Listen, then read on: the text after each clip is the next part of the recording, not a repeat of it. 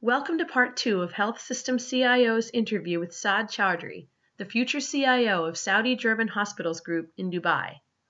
In this segment, he talks about why his first and most important priority in his new role will be to meet as many leaders as possible, how he hopes to apply lessons learned from Maryland's HIE to help build a robust infrastructure in Dubai, and the tremendous expat communities that are making international moves more attractive for US based healthcare IT leaders. The following Health System CIO podcast is brought to you by ELLKAY, a nationwide leader in healthcare connectivity. Decommission your legacy systems with ELLKAY Archive. All systems, all data, one consolidated solution. Retain 100% of your legacy data at 20% of the cost with ELLKAY Archive. For more information, visit ellkay.com. That's E L L K A Y.com. So obviously you're going to have um, there are a lot of goals that have been outlined. So how do you see your your approach in starting? Obviously, it's not something where you can flip a switch on day one, but what do you think are, are really going to be your early priorities in the role? Well, you know, my first priority is going to be to get out there and, and meet the leadership, meet everybody who, who is responsible for running this organization, keeping the lights on. So that's going to require a fair amount of travel because of the footprint. But my goal is to essentially meet all the directors of IT, the CEOs, the CFOs, the CMOs of the individual facilities spread out across these continents in that part of the world. And the reason is because a change of this magnitude or change of any magnitude, really, even in the U.S., a CIO does not uh, do alone. One CIO mm-hmm. is only one person. And as a CIO, my leadership approach has never been to dictate something from the top down. My leadership approach has always been to build a coalition, to understand truly what it is that would benefit the practice of medicine, the business of medicine, and every other supporting entity that leads into your health system that allows for patient care to occur, and then build a coalition with those folks to see how we can do all the changes that are going to happen from a technology standpoint together. And, and this manifests itself in many different ways it manifests itself in me being uh, the person who actually goes out there and shakes hands with the leadership at each facility and says, we need to build trust together and understands their pain points, understands exactly what needs to be changed to alleviate some of those pain points. But it also means that they know who to come to if the IT side of the bargain is not being held up. So mm-hmm. it's a double edged sword, but I think that's the only way to approach changes of, of this size and magnitude to have a coalition behind you where everybody is bought in. Right.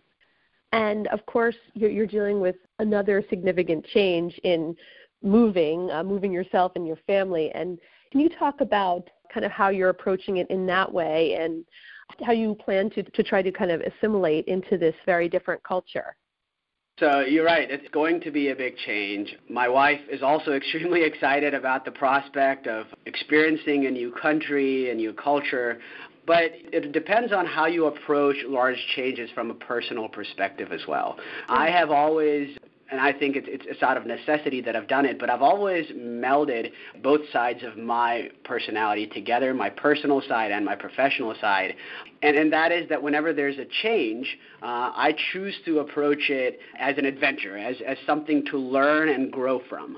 So that allows me to have that positive outlook even when there's a change occurring at work, just the same as if there's a change occurring in my personal life. And this obviously, I think, qualifies as both my goal in assimilation over there is I've already started to chat with some of the colleagues that I would have once I'm on the ground there. And this does not mm-hmm. just include the American or, or the European CIOs from organizations that might be known to me, such as, you know, some of the American organizations that have a footprint there in that part of the world, Cleveland Clinic, Hopkins, those sort. But also beyond that, your local presence of the uh, IT executive leadership out there.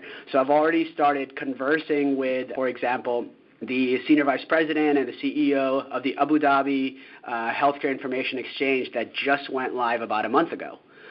And, and they're also building similar HIEs at the other uh, Emirati states. So, you know, Abu Dhabi is one of the uh, United Arab Emirates. Dubai is obviously the other, its neighbor. But then there's Sharjah, and then there's others. So all of these individual states in the UAE want to build that interoperability framework for healthcare IT. Abu Dhabi going live with the HIE first is obviously a beacon that everybody else can follow. I truly believe in the local power of a good HIE. We have a very, very robust one here in the state of Maryland uh, named yeah. CRISP, Chesapeake Regional Information System for our patients. I've been very, very engaged with it here, uh, both for my role here at Anne Arundel and my role before Anne Arundel from Hopkins. And, and as a result of everybody in the state of Maryland being engaged with the HIE, the HIE is able to do more and more and more for all the hospitals in the state. Similarly, I envision a future in that part of the world where these HIEs, as they come up state by state, can then start playing well together as a network of mm-hmm. HIEs. We have something like that in the United States. This is going to be a first step journey for that part of the world with this. And I'm extremely excited about it. So I'm already start, starting to buy into that. I'm already starting to build a coalition of change on that specific subject in that part of the world.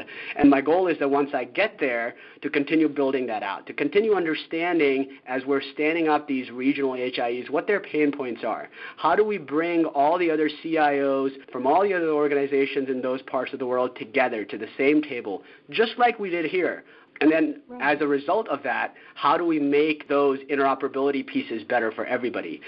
The dilution of EHRs that's used out there is much wider the spectrum of all the vendors that's utilized out there is much different than what we have in the United States. Many may see that as a challenge, I think that's an amazing opportunity to make a network that's agnostic. That's agnostic for any vendor, that's agnostic of any EHR that the hospital is using, that focuses pure and simple on the exchange of data. And then whatever the hospitals choose to use at the end of that pipeline of data from these state HIEs uh, is up to them. So my goal when I get over there to assimilate on a personal level, of course, is, is going to be to start building a network on a personal level as well. But on a professional level, level is no different. It's, it's that building a network of like-minded healthcare IT folks, and then actually using that network to drive the IT change and transformation. Great, that makes sense. And even things like uh, you know finding a home. I know that this occurs to a lot of people who are moving overseas. And is that something where you you have a place picked out, or are you going to have like a temporary home while you're looking? Well, you know, I'll tell you, that's a conversation that's been spanning a few dinners in my household now. sure. The the good thing is that Dubai specifically, but I believe that that holds true for the entire region of the UAE. There's a humongous expat population. I believe the last figures I saw were anywhere from 70 to 80 percent of that region's population are, are expatriates. So hmm. these are people that work there, that live there, but are not from there right. and are, are, most of the time citizens of many countries uh, surrounding or as far as United States and, and, and, European countries. So what they have done then is they have built a social structure around it. They have built processes around it and how to welcome these expats that are coming into their country and allow them to feel at home relatively quickly as compared to some of the other countries around the world. So this also means that the organizations that operate in that part of the world are well versed in doing this. So from my specific perspective personally, I was very very happy and excited as was my wife to learn that even though our move, our relocation, our moving of furniture, our moving of items that we own is going to be the biggest we've ever encountered in our lives, it's actually going to be probably the easiest as well. because we don't have to, for example, we don't have to pack anything uh, because of the way the regulations work around customs. A regulated and certified relocation company has to verify that everything that is packed and sealed has been assessed by them and is on a piece of inventory. So they actually pack everything for you. So they actually wrap up everything for you. So the only thing my wife and I have to do at our home here is just basically put stickers on things to say these things are not going. Right, right. Um, okay. And you know, in terms of finding a home there, uh, they actually have something that they call you know orientation firms my future employer has employed one of those orientation firms for my move specifically. So these are the folks that are going to work with you directly to say, okay, what are your requirements of, of where you'd like to live? What kind of commute would you like? What kind of neighborhood would you like? What kind of views from your living room mm. windows would you like? School districts, all those things. And then in terms of temporary housing, my organization is, is setting us up in a hotel there until we find something more permanent ourselves while we work with this orientation firm. Right.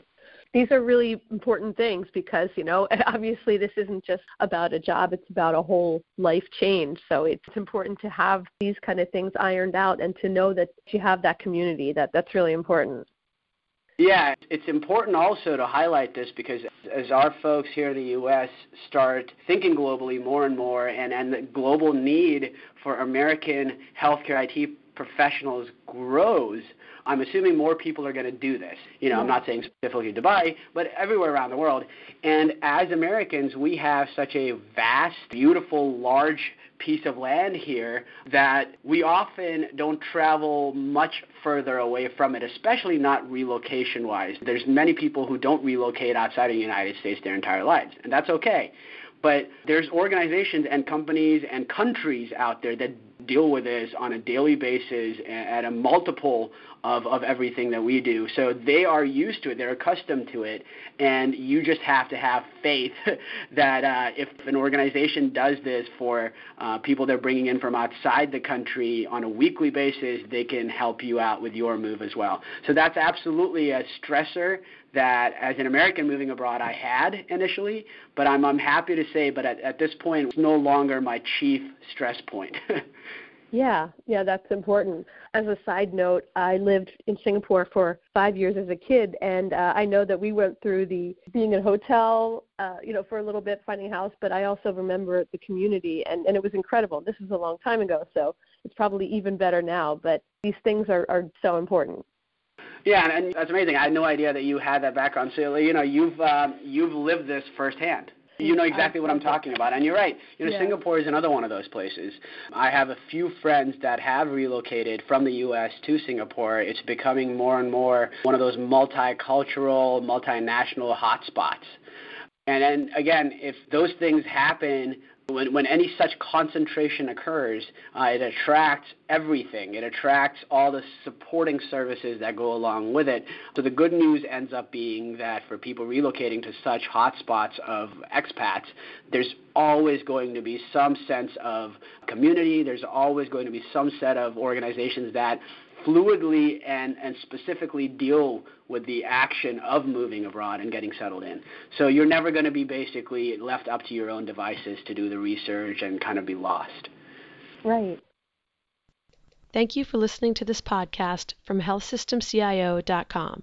To hear other podcasts, visit our website or subscribe to our account in iTunes at healthsystemcio.com backslash podcast.